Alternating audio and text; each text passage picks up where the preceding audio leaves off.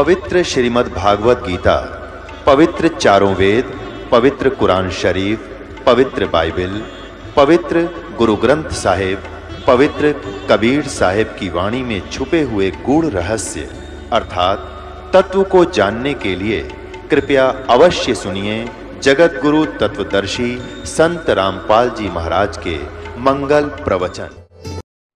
बोलो सतगुरुदेव की जय। बंदी छोड़ कबीर साहेब की जय। बंदी छोड़ गरीबदास जी महाराज की जय। स्वामी राम देवानंद जी गुरु महाराज की जय। सर्व संतों की जय, सर्व भक्तों की जय, धर्मी पुरुषों की जय। श्री काशी धाम की जय, श्री छुडानी धाम की जय, श्री करोथा धाम की जय, श्री बरवाला धाम की जय। सत साहेब।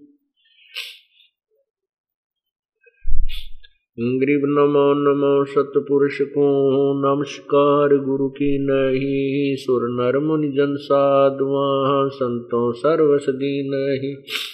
सतगुरु साहेब संत सब है दंडोतम प्रणाम आगे पीछे मध्य हुए तिनको जा कुर्बान। नर आकार निर्विषम, काल जाल नाम, निर्लेपम निज नीर गुणाम। अकल अनुबेशोन धुनाम, सोहम सुरति समाप्तम। सकल समाना नीरतल उज्ज्वल हिरंबर हरदमम। बेपरवा अथा है, वार पार नहीं मध्य तुम।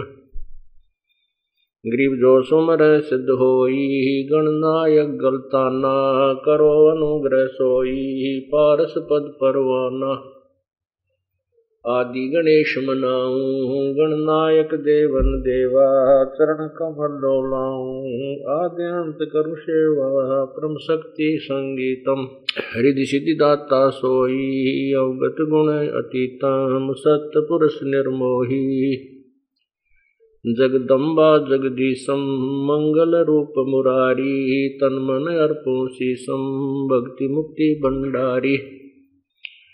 सुर नर मुनि जन ध्याव ब्रह्मा, विष्णु, महेशा शेष शेष मुख, गाव। पूजय आद्य गणेशा इंद्र, कुबेर, सरीखा, वरुण, धर्म, राय झाव समर्थ, जीवन जी का मन, इच्छा, फल पावे तैतीस कोटि अदारा जाव सैस अठासी। उतर भव जल पारा कट है यम की फांसी, तैतीस कोटि दारा जावे से अठासी। उतर भव जल पारा कट है यम की फांसी, सत साही। कर जोरू विनती करूँ दरूं चरण पर शीस गुरु राम देवानंद जी महाराज ने दियो नाम बख्शीश। कोटि कोटि सिजदा करूँ, कोटि कोटि प्रणाम। चरण कमल में राखियो में, बंदी जाम गुलाम। अब गुण किए तो बहुत किए। करत न मनी आरे। बावे बंदा बख्श दियो। बावे गर्दन उतार। अब गुण मेरे बाप जी, बख्शो गरीब नवाज़। जो मैं पूत कपूत हूँ, बोहर पिता को लाज। मैं अपराधी जन्म का नक्सक बड़े विकार। तुम दाता दुख बंजना, मेरी करो समझ जय इब कै सतगुरु मिले। सब दुख आखू रो। चरणों ऊपर शीस रखूँ। कहूँ जो कहनी हो। गुरु जी तुम ना भूलियो चाहे लाख लोग मिल जाए। हमसे तुमको बहुत है। तुमसे हमको ना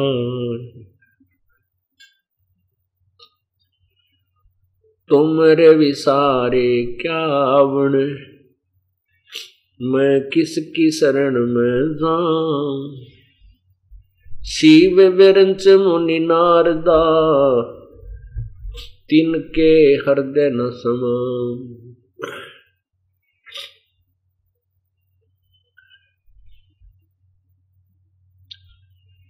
बंदे तू कर बंदगी, जे चावे दीदार। अवसर मानुष जन्म का भाई, मिले न बारंबार।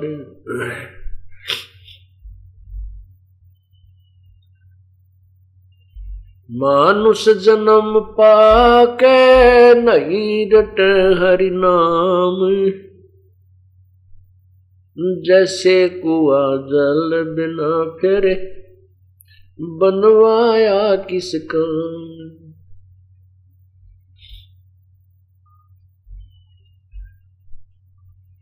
कबीर, वो दिन याद करो ऊपर पग नीचे शीश अब मृत मंडल में आके तू भूल गया जगदीश तू ही तू ही तुतकार थी, और जपता अजपा जापे, बाहर आके भरम गया। तूने बहुत किए अब पाप। परम पिता परमात्मा, सारी सृष्टि के रचनहार कुल मालिक, कबीर देव, कबीर प्रभु, कबीर परमेश्वर।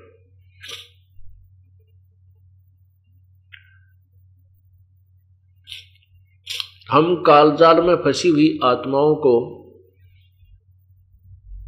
अपने निज घर का ज्ञान बताने के लिए अपने वास्तविक स्थान के बारे में जानकारी देने के लिए स्वयं ही इस काल के लोक में आते हैं। और काल भगवान ने हमारे साथ ऐसा अन्याय किया हुआ है, हमारे साथ बहुत धोखा किया हुआ है।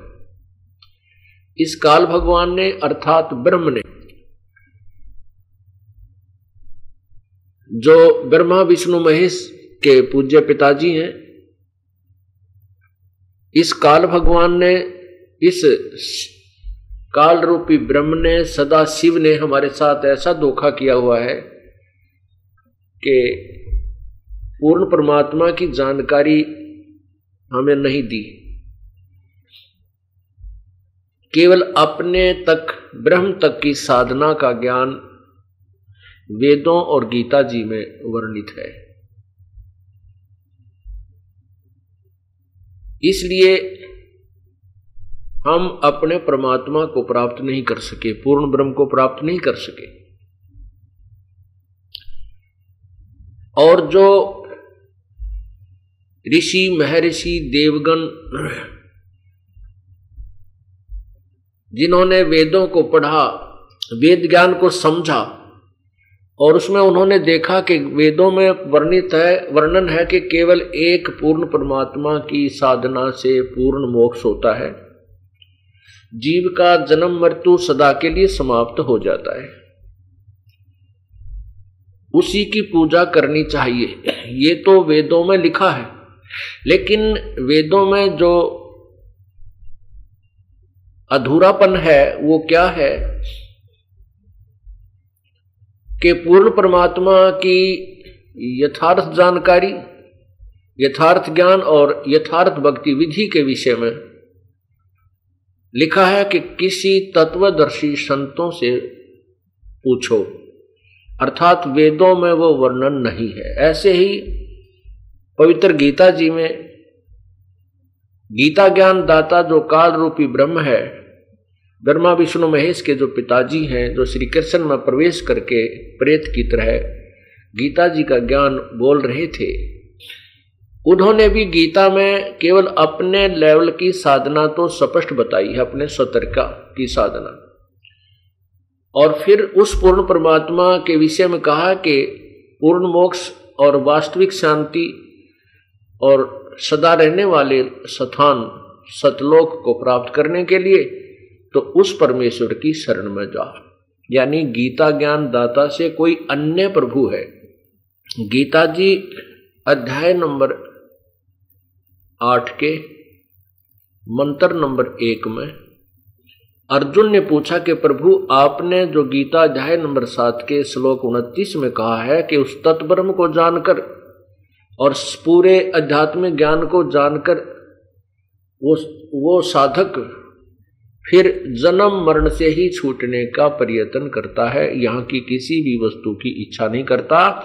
तो वो किम तत्ब्रह्म किम अध्यात्म अधिभूत पुरुषोत्तम। कि वो कौन है वो पर जो तत्ब्रह्म कौन है? आठवें अध्याय के तीसरे श्लोक गीता जी में कहा है, उत्तर दिया है कि वो परम अक्षर ब्रह्म है। उसी के विषय में फिर आगे इन दोनों का अपना और उस परमात्मा का ज्ञान देते हुए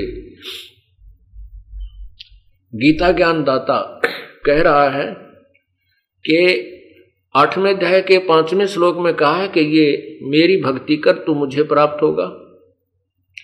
आठवें अध्याय के छठे श्लोक में गीता जी में कहा है कि ये नियम है अर्जुन, अंत समय में जो जिस भी भाव में भावित रहता है, अर्थात जिस भी जिस आस्था, जिस इष्ट में रखता है उसी को अंत समय में समरण करता हुआ प्राप्त होता है।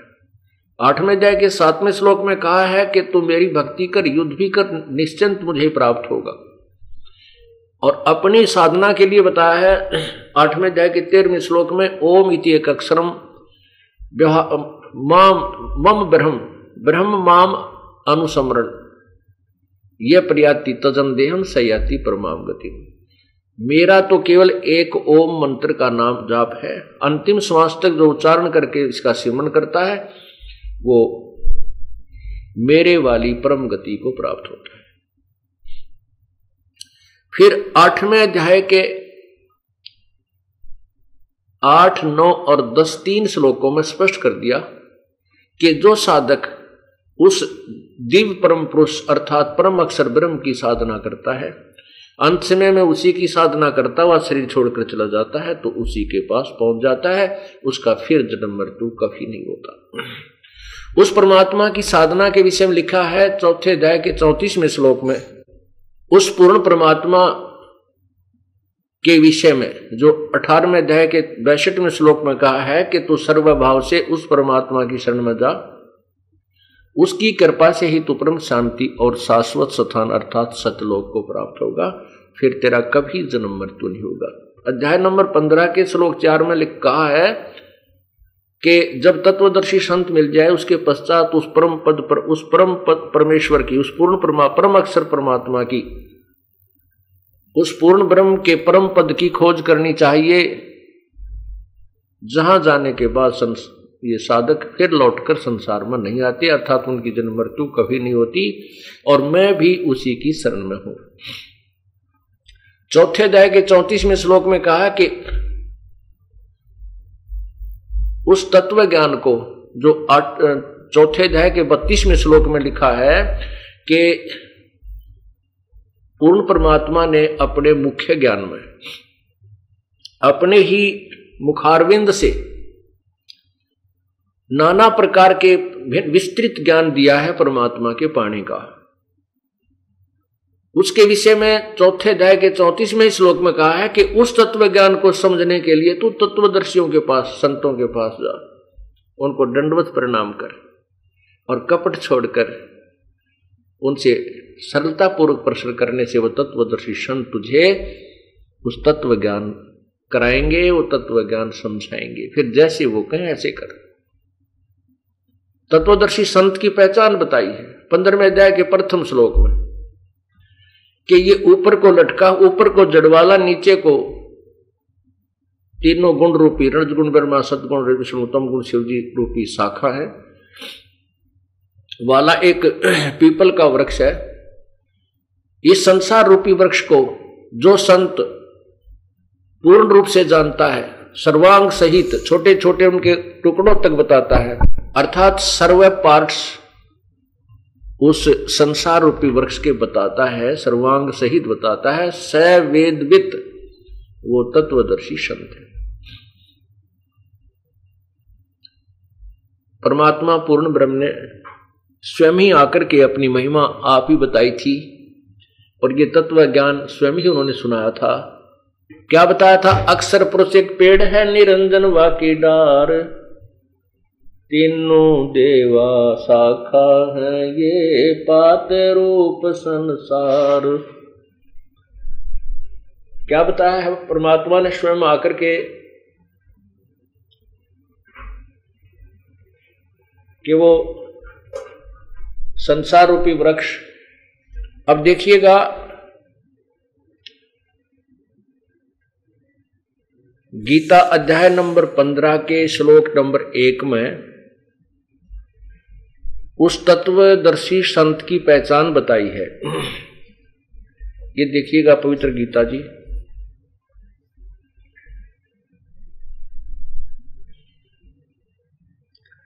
ये गीता प्रेस गोरखपुर से प्रकाशित है और इसके अध्याय नंबर पंद्रह, ये देखिएगा अध्याय नंबर पंद्रह और श्लोक नंबर एक में।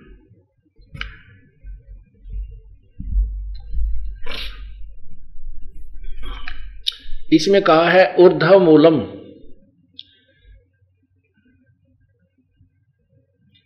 ऊर्धव मूलम अध शाखम अश्वथम प्राहु अवम छंदासी यस्य प्रणानी प्रणानी।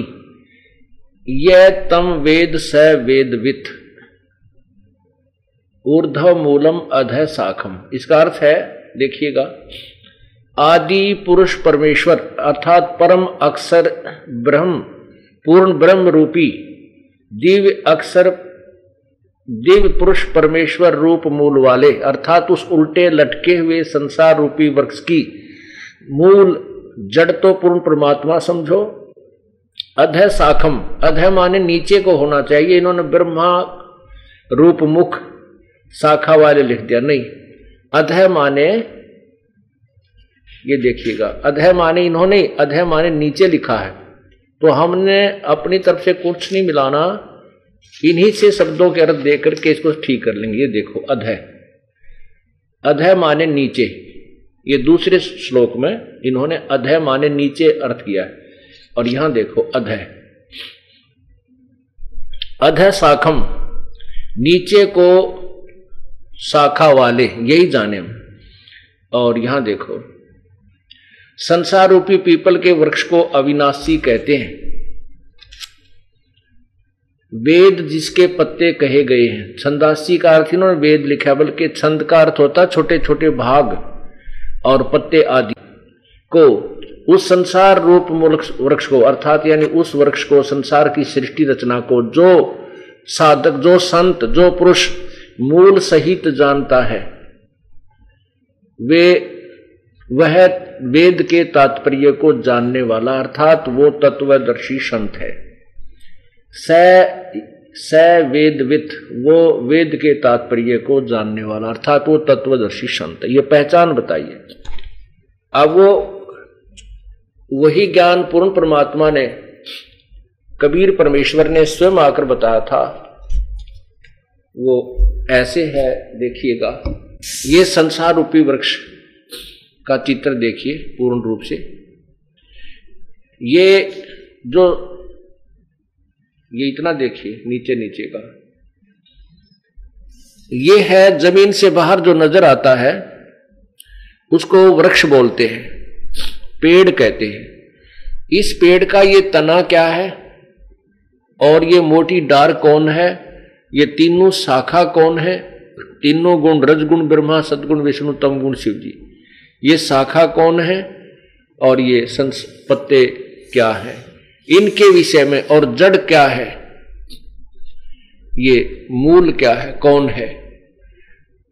इसके विषय में जो जानकारी देता है स वेदवित अर्थात वो तत्वदर्शी संत है, वेद के अर्थात तत्व ज्ञान के जानने वाला है। अब ये जो जड़ है, ये मूल परमात्मा है ऊर्धव मूलम ऊपर को जड़ वाला, अध शाखम, नीचे को तीनों गुण रूपी शाखा वाला। अह। ये रजगुण ब्रह्मा जी और सतगुण विष्णु तमगुण शिव। ये तीनों शाखा है, ये डार है। गीता में केवल ऊपर को जड़, ये जड़ बताई है। ऊपर को जड़ वाला और नीचे को तीनों गुण रूपी शाखा वाला। और कोई डिटेल नहीं दी है इसकी। तो इसके विषय में कहते हैं जो पूरे सभी भागों के, सभी छंदों के विषय में, नारे नारे भागों के विषय में और पत्तों के विषय में जो जानकारी देता है स वेदवित वह तत्वदर्शी संत है। परमात्मा, वेदों में लिखा है कि परमात्मा तत्वदर्शी संत की भूमिका करने के लिए स्वयं ही प्रकट होते हैं। वो परमात्मा चारों योगों में आते हैं। कबीर जी कहते हैं, कबीर परमेश्वर जी अपने बारे में बताते हैं कि चारों युग में हम पुकारे, कूक कहा, हम हेल रे, हीरे माणिक मोती बरसे, और ये जग चुगता ढेल रे। हम चारों युगों में आए हैं, और हमने ये सत्य ज्ञान तत्व ज्ञान रूपी अमृत की वर्षा और हीरे मोतियों की वर्षा की है। इसको कोई नहीं उठा था कौडियों को, डलों को, पत्थरों को इकट्ठे कर करके, अर्थात शास्त्र में साधना करके अपना जीवन नष्ट कर रहे हैं। चारों युग में हम पुकारे और कूक कहा हम हेल रे, अर्थात आवाज़ लगा लगा कर ज़ोर ज़ोर से चिल्ला चिल्ला कर हमने आवाज़ लगाई कि हम जो ज्ञान दे रहे हैं, ये सत्य है। और इस अमृत ज्ञान, तत्व ज्ञान रूपी हीरे मोती लालों की वर्षा हम करते हैं। हीरे मोती माणिक वर्षे, ये जग चुगता ढेल रे, ढेल माने डड़े पत्थर, कौडी। शास्त्र विरुद्ध साधना और तत्व ज्ञान के अतिरिक्त जो ज्ञान है, वो कौड़ी है। वो कौड़ी है, वो डले हैं, मिट्टी है, योजलेस है, लाभदायक नहीं है। और तत्व ज्ञान रूपी जो यथार्थ ज्ञान है, वो समझो हीरे और मोती है। इस तत्व ज्ञान को कोई सुनने को तैयार नहीं, समझता नहीं, परमात्मा कहते हमने चारों युगों में आवाज़ लगाई है।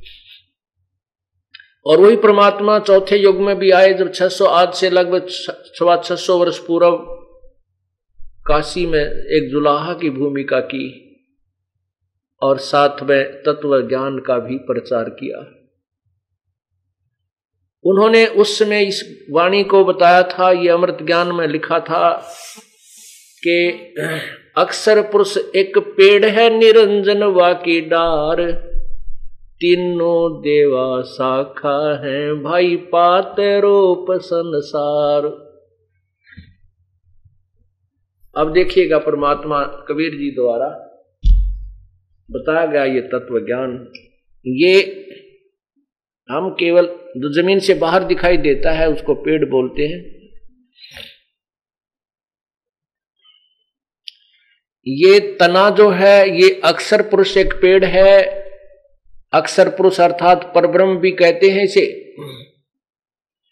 और उस पेड़ के एक मोटी डार निकलती है, वो ब्रह्म अर्थात सर पुरुष ज्योति निरंजन। इसको काल भी कहते हैं जो ब्रह्मा विष्णु महेश का पिता है। और इस डार के फिर आगे, आगे तीन शाखाएँ संसार रूपी वृक्ष के तीन शाखाएँ हैं रजगुण ब्रह्मा जी सदगुण विष्णु जी और तम गुण शिव जी। तीनों गुण रूपी शाखा रजगुण ब्रह्मा सतगुण विष्णु तम गुण शिव जी। और ये पात रूप संसार ये पात ये हम आगे जो पात रूप संसार यहाँ पर है। अब इस वृक्ष की मूल जड़ कौन है? ये देखना है। ये ये जड़ है। ये पूर्ण परमात्मा, सतपुरुष, परम अक्षर ब्रह्म, पूर्ण ब्रह्म, इसी के नाम है। ये जड़ है, संसार रूपी वृक्ष का आधार है। ये कौन है? ये कबीर देव। कबीर देव। वेदों में कबीर देव लिखा है। और सिंपल लैंग्वेज अर्थात साधारण भाषा में उस तत्व ज्ञान में कबीर देव कबीर प्रभु लिखा है, कबीर परमेश्वर कबीर साहेब लिखा है। तो ये वही परमात्मा है जो सभी पूरे वर्ष को खुराक देता है, आहार देता है, पूरे संसार रूपी वृक्ष को अर्थात पूरी सृष्टि अनंत ब्रह्मंडों को, अनंत ब्रह्मंडों को कबीर परमात्मा ही अपना सबका जो है पालन पोषण करता है, वही उनको आहार देता है, उनका पालन करता है। यही प्रमाण गीता जी अध्याय नंबर पंद्रह के श्लोक सोलह और सत्रह में स्पष्ट किया है कि इस संसार में दो दो प्रभु प्रसिद्ध है। एक ब्रह्म, जिसे क्षर पुरुष कहते हैं, एक परब्रह्म, एक अक्षर पुरुष जैसे अक्षर पुरुष तना है और क्षर पुरुष ये मोटी डार है ज्योति निरंजन है, और फिर इसके आगे तीन पुत्र हैं, तीन शाखाएँ हैं, तीन इसकी विस्तार हैं, वो रजगुण ब्रह्मा, सतगुण विष्णु, तमगुण शिव ये प्रमाण पवित्र गीता जी अध्याय नंबर पंद्रह का श्लोक सोलह और सत्रह स्पष्ट कर रहा है। ये देखिए।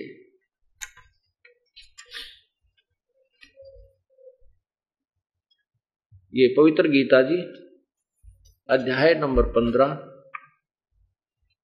और श्लोक देखिएगा नीचे सोलह। इसकी संस्कृत देखें पहले।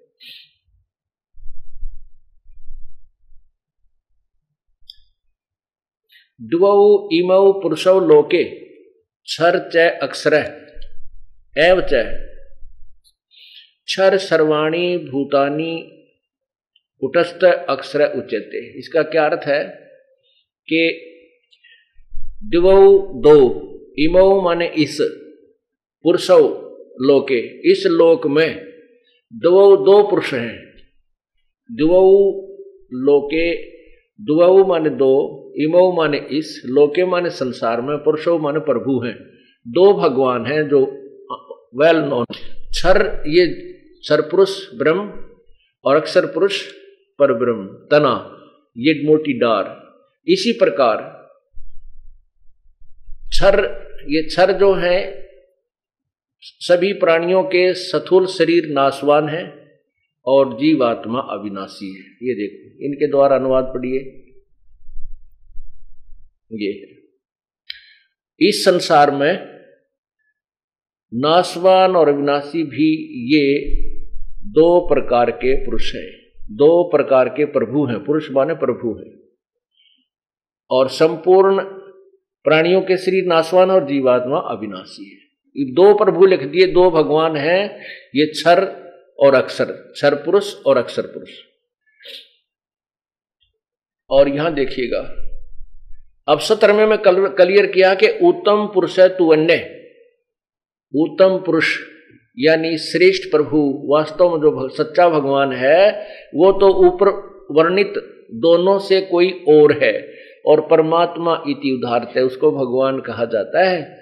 और यह जो लोक तरम तीन, तीनों लोकों में प्रवेश कर, अविश्य विभर्ती अवय, तीनों लोकों में अविश्य माने प्रवेश करके विभर्ती पालन पोषण करता है, वो अवैश्वर है, वो अविनाशी प्रभु है। इस पवित्र गीता जी को लिखे और उच्चारण किए पचपन सौ वर्ष हो गए और इस तत्व ज्ञान को कोई भी बताने वाला आज तक परमात्मा कबीर जी के बाद इस दास को उसी परमात्मा कबीर परमेश्वर ने ये खजाना दिया है अमृत ज्ञान का इस दास को ये बुद्धि दी है कि इन सदग्रंथों को समझ सका। नहीं तो काल भगवान कहता है गीता में कि अर्जुन बुद्धिमानों की बुद्धि और बलवानों का बल मेरे हाथ में है। जब चाहे खोल दूँ, जब चाहे बंद कर दूँ जैसे जब अर्जुन से युद्ध करवाना था, जब तो उसको इतनी शक्ति दे दी कि एक तीर मारा था और सौ आदमियों को मार डालता था। और जब काल का काम पूरा हो गया, वह वापस छीन लिया बल अर्जुन से। और जब श्री कृष्ण जी के भी पैर में तीर लगा, वो अपने स्वर्ग धाम को चले गए, मृत्यु को प्राप्त होकर। अर्जुन भगवान श्री कृष्ण जी की रानियों को सोलह हज़ार आठ स्त्रियाँ थी और गोपियाँ थी, उनको लेकर आ रहा था रस्ते में भीलों ने उसको पीटा और उसके हाथ में से धनुष, वही धनुष, वही गांडीव धनुष जो कि एक तीर मार रहा था महाभारत के युद्ध में और सैकड़ों को मार डालता था, वो ही गांडीव धनुष उसे उठा नहीं, कांपने लग गया, हाथ से चला नहीं। तो बलवानों का बल गीता ज्ञानदाता कहता है कि मेरे हाथ में है जो मेरे अंतर्गत है और बुद्धिमानों की बुद्धि। जब चाहे इनको बुद्धि को ऑन कर दूँ, जब चाहे इनको बंद रखूँ। तो गीता जी अभी तक काल ने सबकी विद्वानों की, देवताओं की, ऋषियों की बुद्धि को ऑफ़ कर रखा था, इनका स्विच ऑफ़ कर दिया।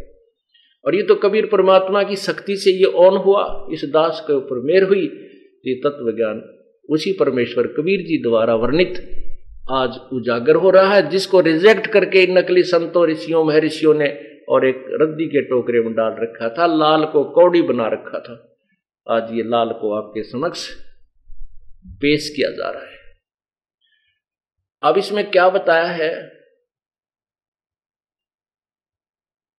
कि गीता जी अध्याय नंबर पंद्रह के श्लोक अब सत्रह में स्पष्ट हो गया वही बात कि ऊपर को मूल जो जड़ रूपी परमात्मा है, वही पूरे संसार रूपी वृक्ष को आहार देता है, सबका पालन पोषण करता है।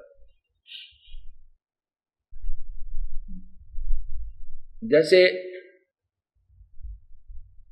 अभी आपने गीता जी अध्याय नंबर पंद्रह का श्लोक सोलह सुना।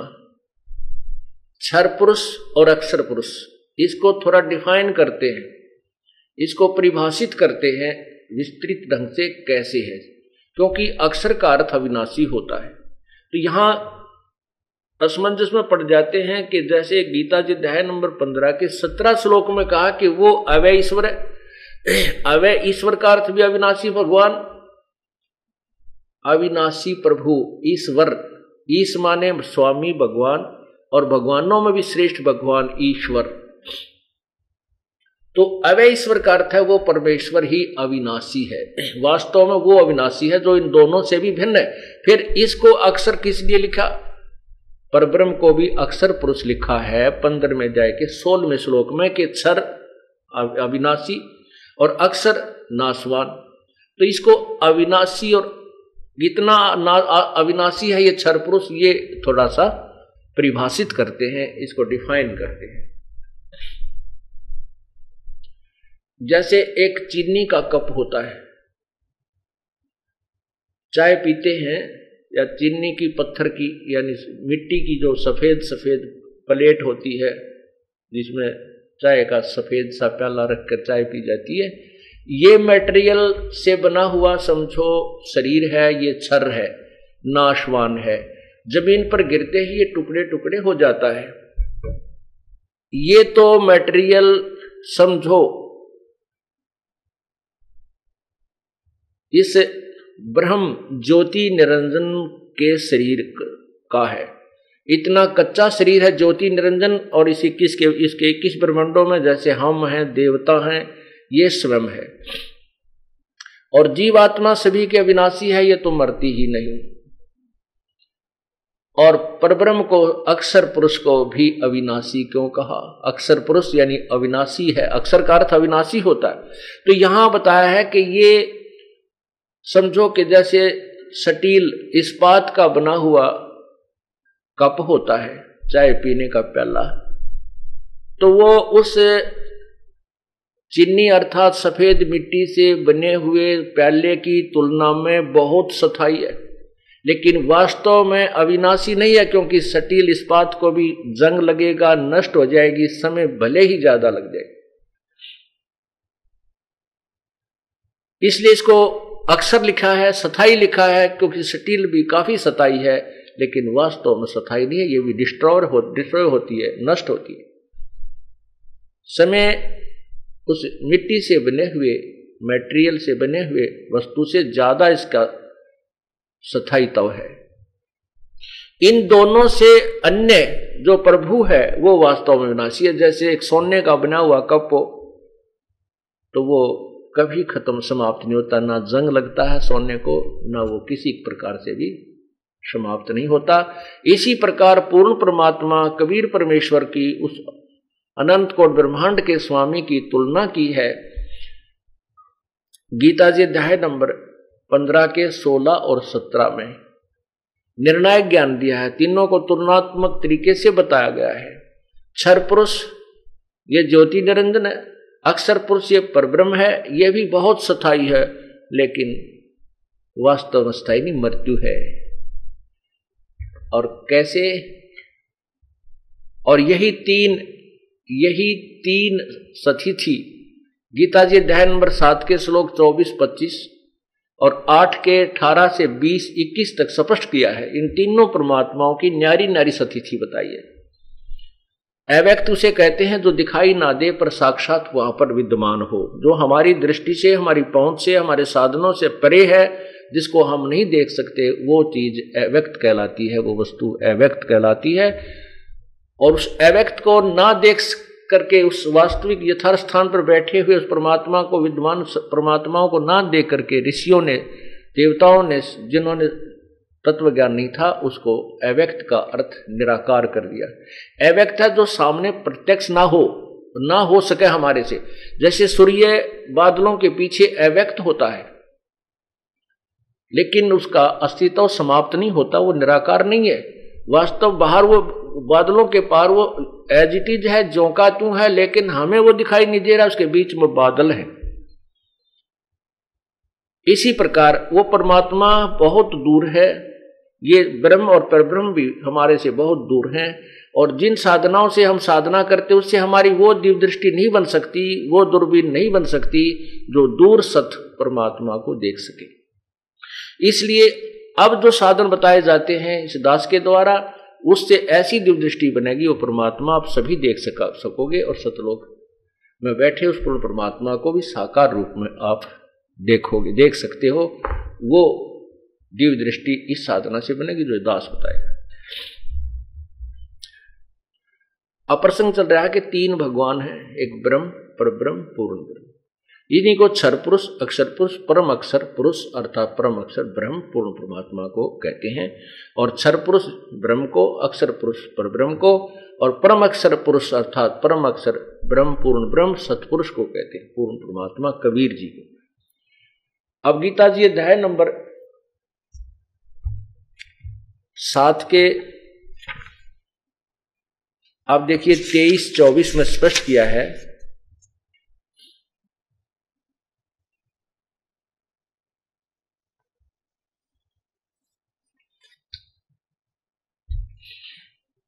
श्रीमद् भगवत गीता, इसके अध्याय नंबर, ये सात है, और श्लोक नंबर देखिएगा, तेईस है। इसमें क्या लिखा है? नीचे देखिए, चौबीस में। चौबीस में लिखा है कि अव्यक्तम व्यक्तिम आपनम मन्नते माम अबुध। मुझे, मुझ, माम माने मुझ, मुझे अव्यक्तम, अव्यक्त को। मैं अव्यक्त हूँ, मैं कभी किसी के सामने नहीं आता। मुझे व्यक्तिम आपनम मान्यते, मुझे कृष्ण रूप में व्यक्ति मानते, व्यक्ति रूप में आया मानते हैं, ये बुद्धिहीन मुझे, ये बुद्धिहीन जन समुदाय जो सामने खड़ा है, ये मुझ, एक बुद्धिहीन समुदाय मुझे, मुझ मुझ अव्यक्तम, अव्यक्त को व्यक्ति रूप में आया हुआ मानते हैं। परम भावम, अजानत, मम एवं अनुतमम है।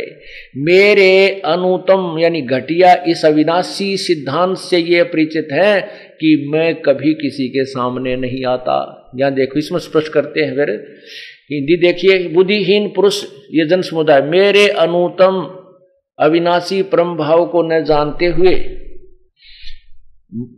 ये अव्यक्तम, इसका अर्थ है मुझ इंद्रियों से परे, मन इंद्रियों से परे मुझ सचानित सचिदानंद घन परमात्मा को, मनुष्य की भांति जन्म कर व्यक्ति भाव को प्राप्त हुआ मानते हैं। मुझे कृष्ण मान रहे हैं। मैं कृष्ण नहीं हूँ पच्चीसवा देखो। कहते न अहम प्रकाश सर्वस्व योग माया समावर्त मैं सबके सामने नहीं आता, अपनी योग माया से छुपा रहता हूँ। मैं गुप्त रहता हूँ अर्थात वो साकार तो है। बादलों की तरह सूर्य जैसे पीछे चला जाता है वो साकार है वहाँ विद्यमान है व्यक्त है लेकिन लिखा है कि न नहीं न अहम प्रकाश है सर्वस्व योग माया समावर्त मूढ़ ये मूर्ख लोग ये मूर्ख जन अयम अयम मूढ़ है ये अर, ये मूर्ख जन समुदाय न अभिजानत जानत लोक माम अजम अवम मेरे इस इस, मैं जो किस प्रकार अजर अमर हूँ, मेरे न जन्म लेने वाले भाव को नहीं जानते। ये देखिएगा। ये निकेदार अनुवाद है इस पच्चीसवें श्लोक का। अपनी योग माया से छुप, योग माया समावर्त अपनी योग माया से छुपे हुए, हुआ मैं सबके प्रत्यक्ष नहीं होता। ये इसका मतलब वो कहीं ना कहीं है। निकृष्ण जी तो सामने खड़े ही थे। वो नहीं कहते, ये बात में किसी के प्रत्यक्ष नहीं होता। तीसरे सिद्ध होता कि काल बोल रहा था श्री कृष्ण में। मैं सबके प्रत्यक्ष नहीं होता। वह, यह अज्ञानी जन समुदाय मुझ अजम जन्म रहित। में श्री कृष्ण आदि ब्रह्मा विष्णु महेश की तरह दुर्गा से जन्म नहीं लेता ये काल। अविनाशी परमेश्वर को नहीं जानता। अर्थात मुझको भी नहीं जानता, अभी जानती। ये गलत लिखा है, ना जन्म लेने और मरने वाला। अब ये जन्म लेता और मरता है, क्योंकि स्पष्ट कहता चौथे जाए के पाँचवें श्लोक में कहता अर्जुन, तेरे और मेरे बहुत जन्म हो लिए, तू नहीं जानता? तो ये अर्थ गलत किया इन्होंने कि जन्म मरने में जन्म मरण में नहीं आता। यह अर्थ यह है कि मुझे नहीं जानते। ये देखिएगा। ये चौथे अध्याय का नीचे देखियो पांचवा श्लोक। ये पांचवा। यहाँ देखो। ये परंतम अर्जुन मेरे और तेरे बहुत से जन्म हो चुके हैं।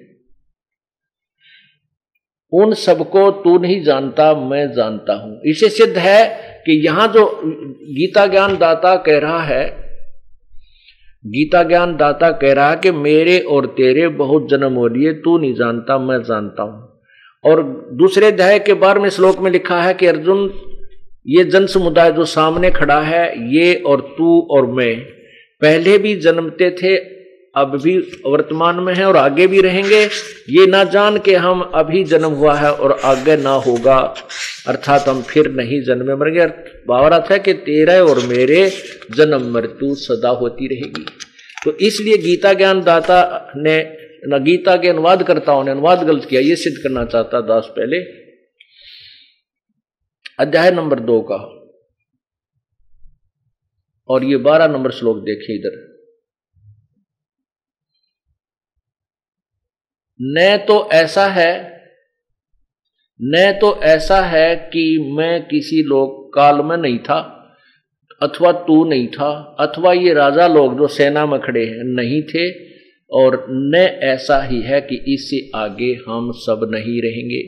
तो अब ये दास साथ में ये भी सिद्ध करना चाहता है कि जो अनुवाद करता है, ये अल्पज थे इनको तत्व ज्ञान नहीं था। इन्होंने गलत भूमिका बना करके गलत ही ढंग से उसको पेश किया है। इन्होंने जो खुद कहता है मेरे ते, और तेरे जन्म होते रहते हैं मैं जन्म मर, जन्मता मरता हूँ मैं नासवान हूँ उसको ये अविनाशी की संज्ञा दे रहे हैं। ये देखो। अध्याय नंबर गीता जी।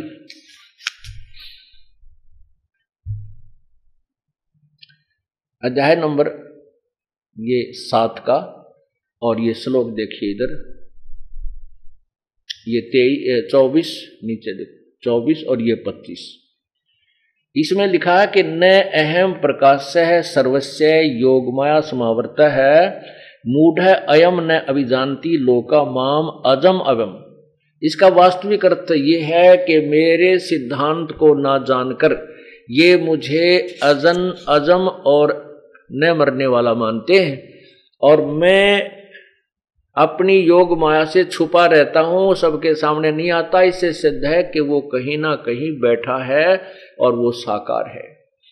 अब इसमें इन्होंने जो इसको बताया है कि जन्म रहित, जन्म ने न मरने वाला बताया, ये गलत अनुवाद किया, ये देखिएगा। सातवें अध्याय का पच्चीसवें श्लोक का अनुवाद अन्य सभी अनुवादकर्ताओं ने ऐसा किया जैसा ये किया हुआ है। गीता प्रेस गोरखपुर से प्रकाशित में, अपनी योग माँ से छिपा हुआ मैं सबके प्रत्यक्ष नहीं होता, इसलिए यह अज्ञानी जन समुदाय मुझे जन्म मुझ अजम लिखा है, अजम जन्म रहित, अविनाशी परमेश्वर को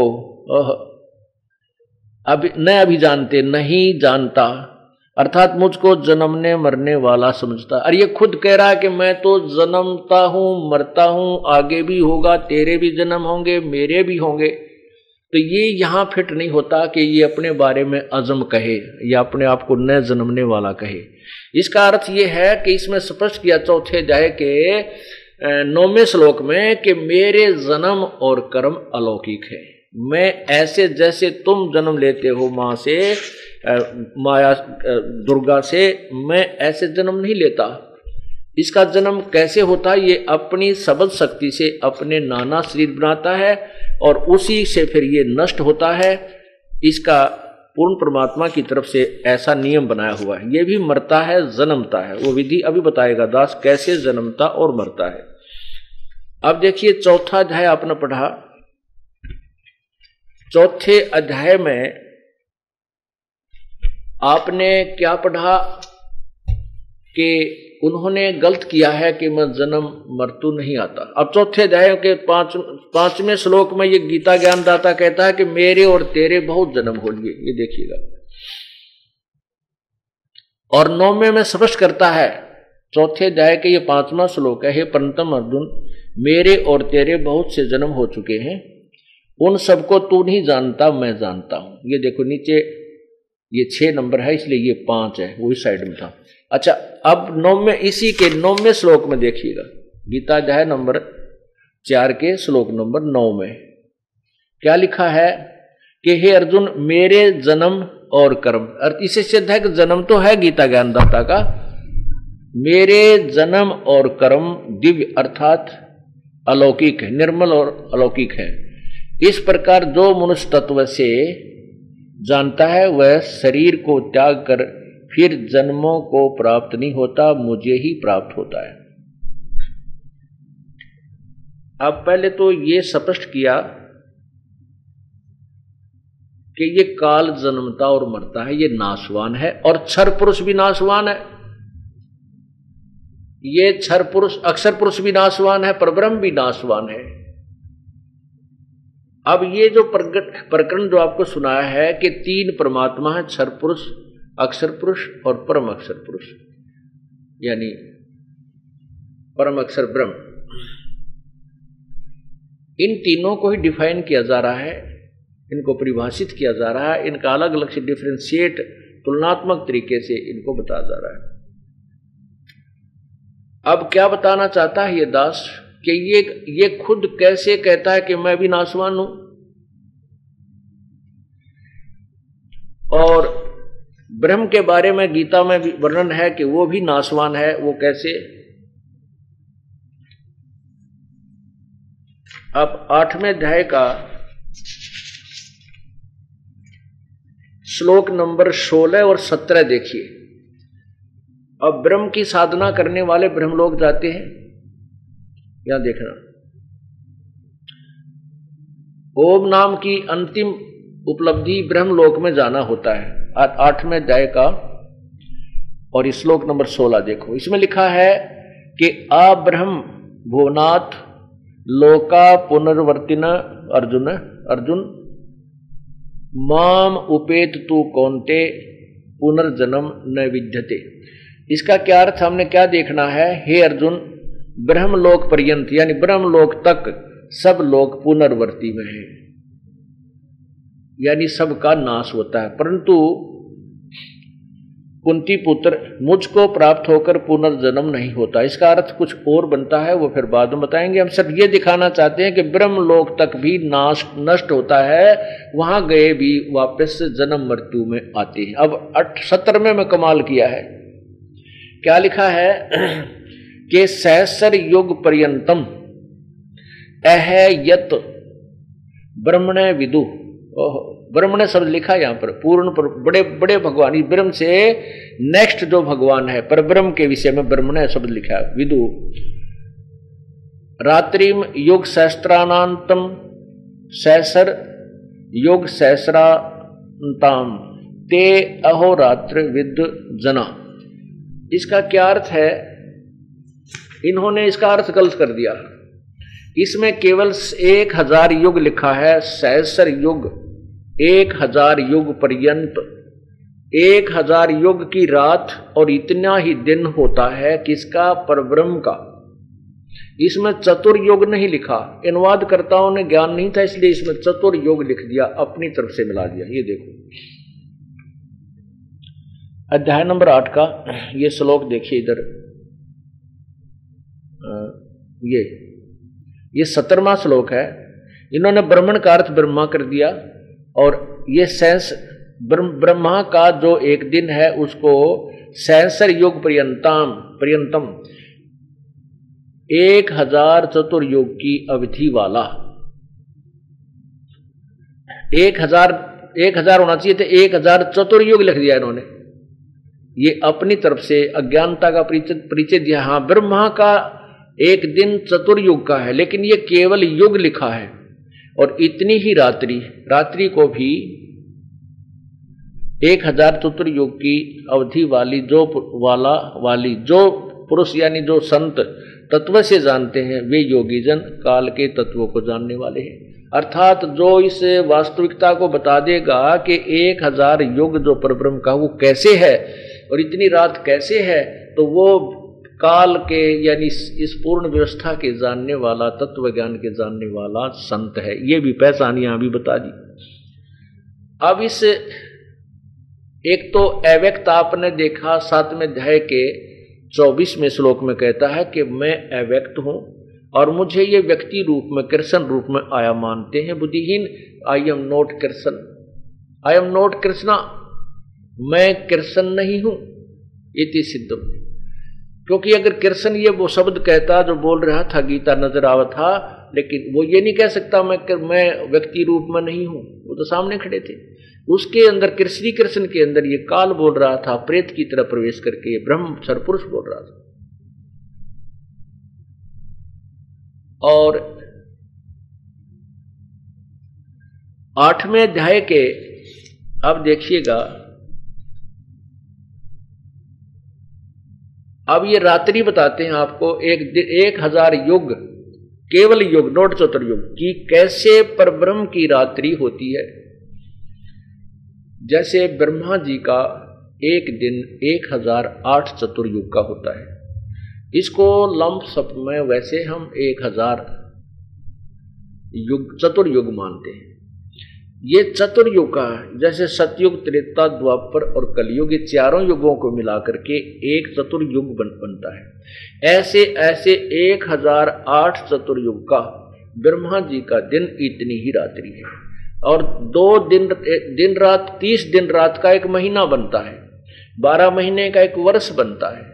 और बारह महीने का एक वर्ष बनता है। और सौ वर्ष की आयु ब्रह्मा जी की है। और ब्रह्मा जी से छह गुना, सात गुना ज़्यादा शिव जी की है, ना विष्णु जी की क्षमा करना। ब्रह्मा जी से सात गुना ज़्यादा आयु विष्णु जी की है और विष्णु जी से सात गुना आयु शिव जी की है, शंकर भगवान की है, महेश की है। अब सात ब्रह्मा की मृत्यु के उपरांत एक विष्णु मरता है, सात विष्णु की मृत्यु के उपरांत एक शिव मरता है, शंकर मरता है।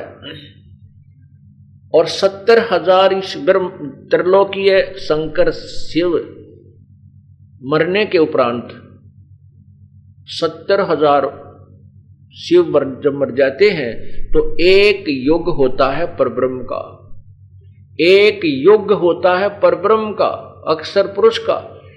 और उस समय ये काल का जो ये सदाशिव रूप में, महाशिव रूप में, महाब्रह्मा रूप में, महाविष्णु रूप में जो इक्कीसवें ब्रह्मांड में रहता है, उस समय इसकी मृत्यु हो जाती है और इक्कीस इस एक ब्रह्मांड का पूर्ण रूप से विनाश हो जाता है। इसमें कोई जन सतिथि रहती। ये लोक जो के त्यों रह जाते हैं।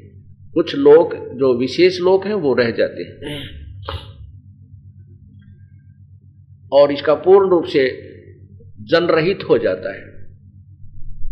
तो ये सारे, सभी दूसरे ब्रह्मांड में चले जाते हैं। काल भी अपनी सबल शक्ति से स्वयं अपना जन्म, अपनी शरीर धारण करता है सबल शक्ति से, और दुर्गा भी। और साथ में फिर ये सारे अन्य प्राणी भी वहाँ इसी तरह उत्पन्न किए जाते हैं। तो यहाँ एक जो ब्रह्म, एक युग बन गया पर ब्रह्म का, उसमें एक काल की एक बार मृत्यु हुई। ऐसे एक हज़ार युग का, परब्रह्म का एक दिन इतनी ही रात्रि होती है, जब परब्रह्म का एक दिन खत्म हो जाता है, एक हज़ार युग का, नोट चतुर्युग। तो उस समय 21 ब्रह्मांड इस ब्रह्म के काल के नष्ट हो जाते हैं, यो काल भी मृत्यु को प्राप्त होता है। ये काल भी मृत्यु को प्राप्त होता है, दुर्गा भी मृत्यु को प्राप्त होती है और सभी प्राणी समाप्त हो जाते हैं। इनका केवल सूक्ष्म शरीर परब्रह्म के लोक में रख दिया जाता है।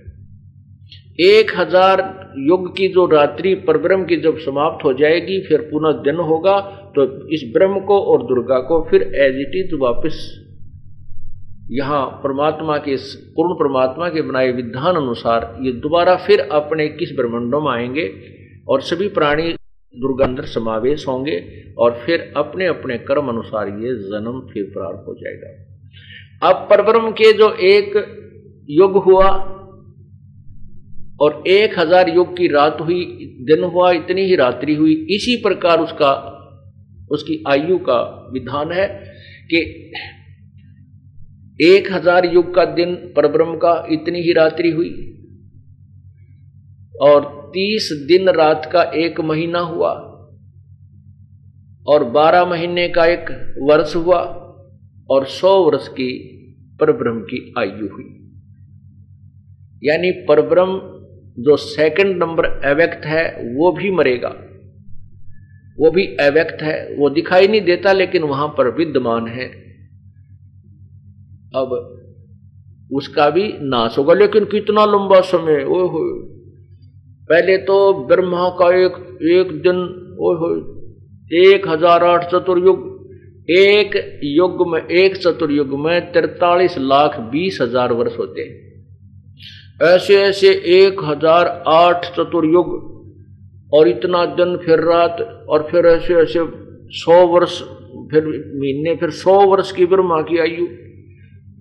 उससे सात गुणी विष्णु की, फिर सात गुणी शिव की वो शिव मरे। तब एक सत्तर हज़ार बार जब शिव जी मर लेगा यहाँ वाला, तब एक बार वो ब्रह्म मरेगा क्षर पुरुष मरेगा। और एक युग होगा पर ब्रह्म का। और एक हज़ार युग की ब्रह्म का दिन, एक हज़ार युग की रात, और फिर इसी प्रकार तीस दिन रात का महीना, बारह महीने का वर्ष, और सौ वर्ष की आयु पर की, फिर उसकी मृत्यु। अब इसलिए उसको अब अक्सर पुरुष कहा कि बहुत लंबे समय में नाश होगा उसका। पर अंत ज़रूर है। फिर उससे जो अलग अव्यक्त है, वो और उस, इस अव्यक्त से जिसमें पर ब्रह्म की एक दिन में जो 21 ब्रह्मांड काल के ब्रह्म के समाप्त हो जाएँगे, उस और उतने ही रात्रि के बाद फिर वापस आएँगे, उस अव्यक्त में ये रख दिए जाते हैं, समा जाते हैं। सभी प्राणी इक्कीस ब्रह्मांड के। और जब दिन होता है तो फिर वापस उसी अव्यक्त, यानी सर पुरुष अव्यक्त अक्षर पुरुष अव्यक्त से, परब्रह्म अव्यक्त से ये वापस फिर जन्म, वापस आ जाते इक्कीस ब्रह्मांड लेकिन फिर लिखा कि उस अव्यक्त से भी परे जो अविनाशी अव्यक्त है, वह पूर्ण परमात्मा है, वो सभी प्राणियों के नष्ट होने पर भी कभी नष्ट नहीं होता, तीन से दोगे। गीता जी अध्याय नंबर पंद्रह के श्लोक सोलह और सत्रह में तीन भगवान सिद्ध हुए। सरपुरुष अक्षर पुरुष और उनसे न्यारा जो उत्तम पुरुष उत्तम पुरुषत्व ने। अब ये गीता जी अध्याय नंबर सात के श्लोक चौबीस और पच्चीस में और गीता जी के अध्याय नंबर आठ के श्लोक अठारह से बाईस तक है। स्पष्ट किया कोई और पर ती, तीन तीनों के विषय में जानकारी भिन्न भिन्न दी गई है।